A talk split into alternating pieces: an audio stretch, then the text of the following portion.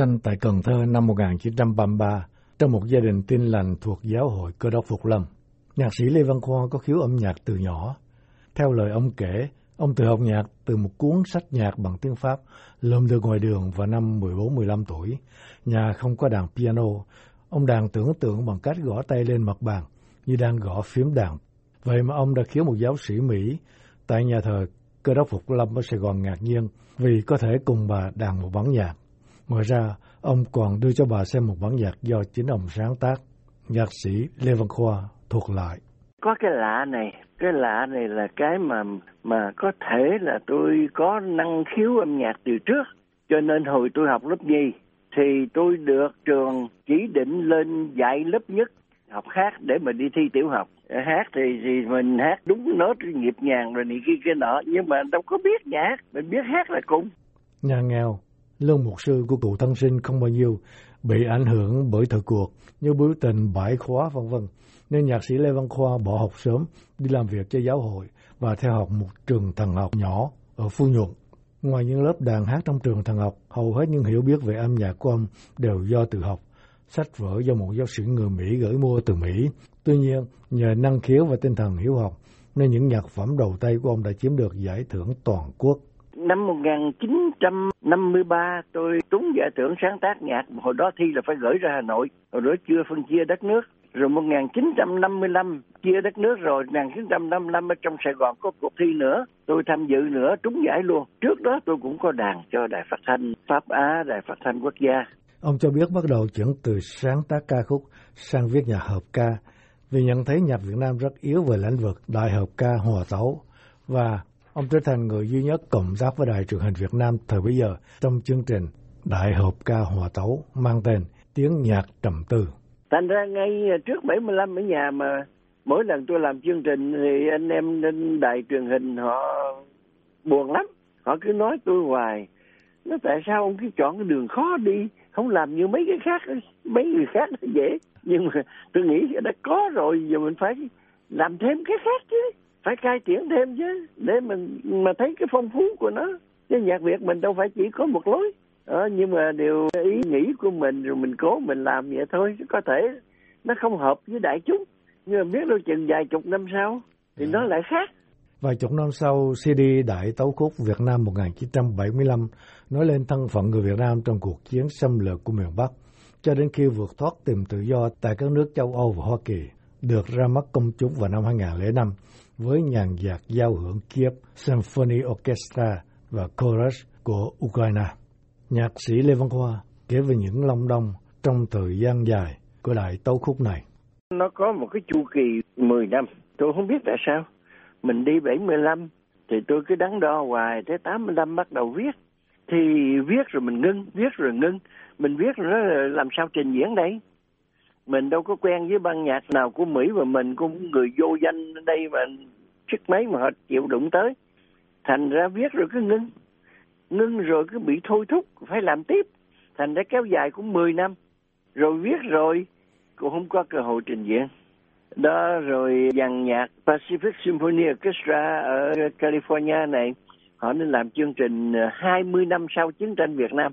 Thì tôi làm cố vấn cho họ, rồi họ mới biết tôi có viết nhạc thì họ mới lấy ra chơi. Và trong khi chơi như vậy mình cũng chơi mấy ngàn năm thôi chứ đâu có chơi hết chương trình được. Thì có điều hết sức ngạc nhiên cho tôi đó là tất cả báo Mỹ đều có bài về cái buổi trình diễn đó. Từ Los Angeles Times, Orange Register rồi những tờ báo uh, địa phương nhỏ hơn nữa đều có bài viết về cái symphony đó. Và họ cho đó là một cái sự hòa hợp giữa đông tây tuyệt diệu.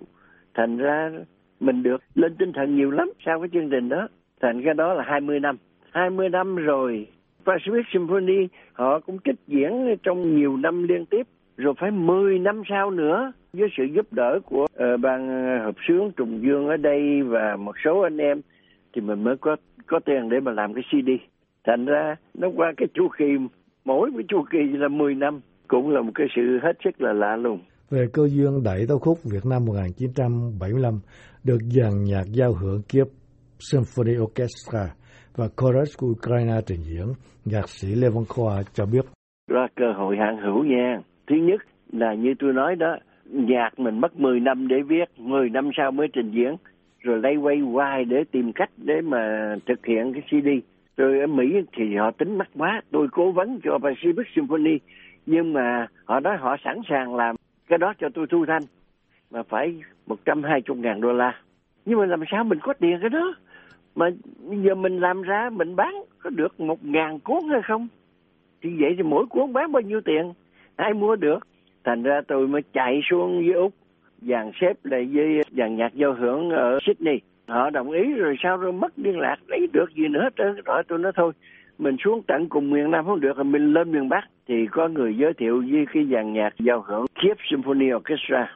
Đó, họ cũng đi trình diễn khắp thế giới. Thì tôi tiếp xúc họ cũng do dự nhưng mà rồi họ biểu tôi gửi nhạc qua cho họ coi rồi tôi gửi nhạc cho họ coi rồi cái ờ, họ nói được họ sẽ làm cho tôi tôi hỏi chừng nào làm cái họ hỏi tôi bao nhiêu tuổi rồi tôi nói lúc bây giờ tôi đã trên 70 rồi. Họ nói vậy chắc ông không còn nhiều thì giờ nữa đâu. Gần chết rồi còn gì nữa. Thành ra tôi phải đi qua Ukraine để làm. Có hai cái yếu tố. Thứ nhất trình độ nhạc của Ukraine nó cao. Đúng ra, ra cái đó là cái vùng là cái nôi của âm nhạc Tây phương. Cái thứ hai họ là cái quốc gia nghèo cho nên họ tính cái phí tổn không như là ở Mỹ. Thành ra tôi đi Ukraine để mà thu thanh. Ngoài đại tấu khúc Việt Nam 1975 với mong muốn đưa các làng điệu dân ca Việt Nam ra khắp thế giới, nhạc sĩ Lê Văn Khoa chú tâm soạn nhạc giao hưởng cho các loại nhạc cụ truyền thống Việt Nam. Tôi nghĩ rằng cái văn hóa là cái gì sẽ còn tồn tại chứ không phải chính trị. Chính trị chế độ gì đi nữa cũng có thể bị thay đổi mà cái văn hóa thì còn vì cái đó cho nên tôi nghĩ nhiều đến dân ca để bất cứ ban nhạc nào hay cái nhạc cụ nào của thế giới nó chơi, mà người Việt Nam mình nghe được, mình nhận ra, ồ, cái bài này tôi biết, bài này của Việt Nam, thì là nó hay hơn là cái mình biết hoàn toàn những cái mà khởi đầu từ đầu. Tuy nó là của mình, nhưng mà không ai nhận ra được, nó là cái nguồn gốc Việt Nam. Cho nên tôi dùng nhiều dân ca để mà viết cho dàn nhạc giao hưởng, để viết cho piano cũng như tôi viết cho flute solo, flute của tây phương, mà đàn cái âm ờ, hưởng hoàn toàn của Việt Nam. Thành ra khi mà chúng tôi thu thanh ở bên Ukraine, nhạc sĩ Ukraine ngao ngao yêu cầu nhạc trưởng xin tôi để nhạc lại để cho họ còn trình diễn. Tôi thấy đó là cái điều quý. Họ chơi và họ thích. Họ thích thì họ mới chơi nữa. Nhạc sĩ Văn Khoa cho biết, ông ôm ước vọng là đào tạo thế hệ kế thừa, làm nhạc giao hưởng như ông và hiện ông có dạy một số học trò sáng tác nhạc cho piano. Tôi hy vọng rằng chúng ta sẽ có nhiều người đạt được cái trình độ cao gấp trăm gấp ngàn lần cái trình độ mà tôi đạt được tới ngày hôm nay. Nhạc sĩ Lê Văn Khoa là một nghệ sĩ đa tài. Ngoài lĩnh vực âm nhạc, ông còn là một nhiếp ảnh gia, từng chiếm giải thưởng nhiếp ảnh trong cuộc thi sáng tác văn học nghệ thuật toàn quốc của Tổng thống Việt Nam Cộng Hòa.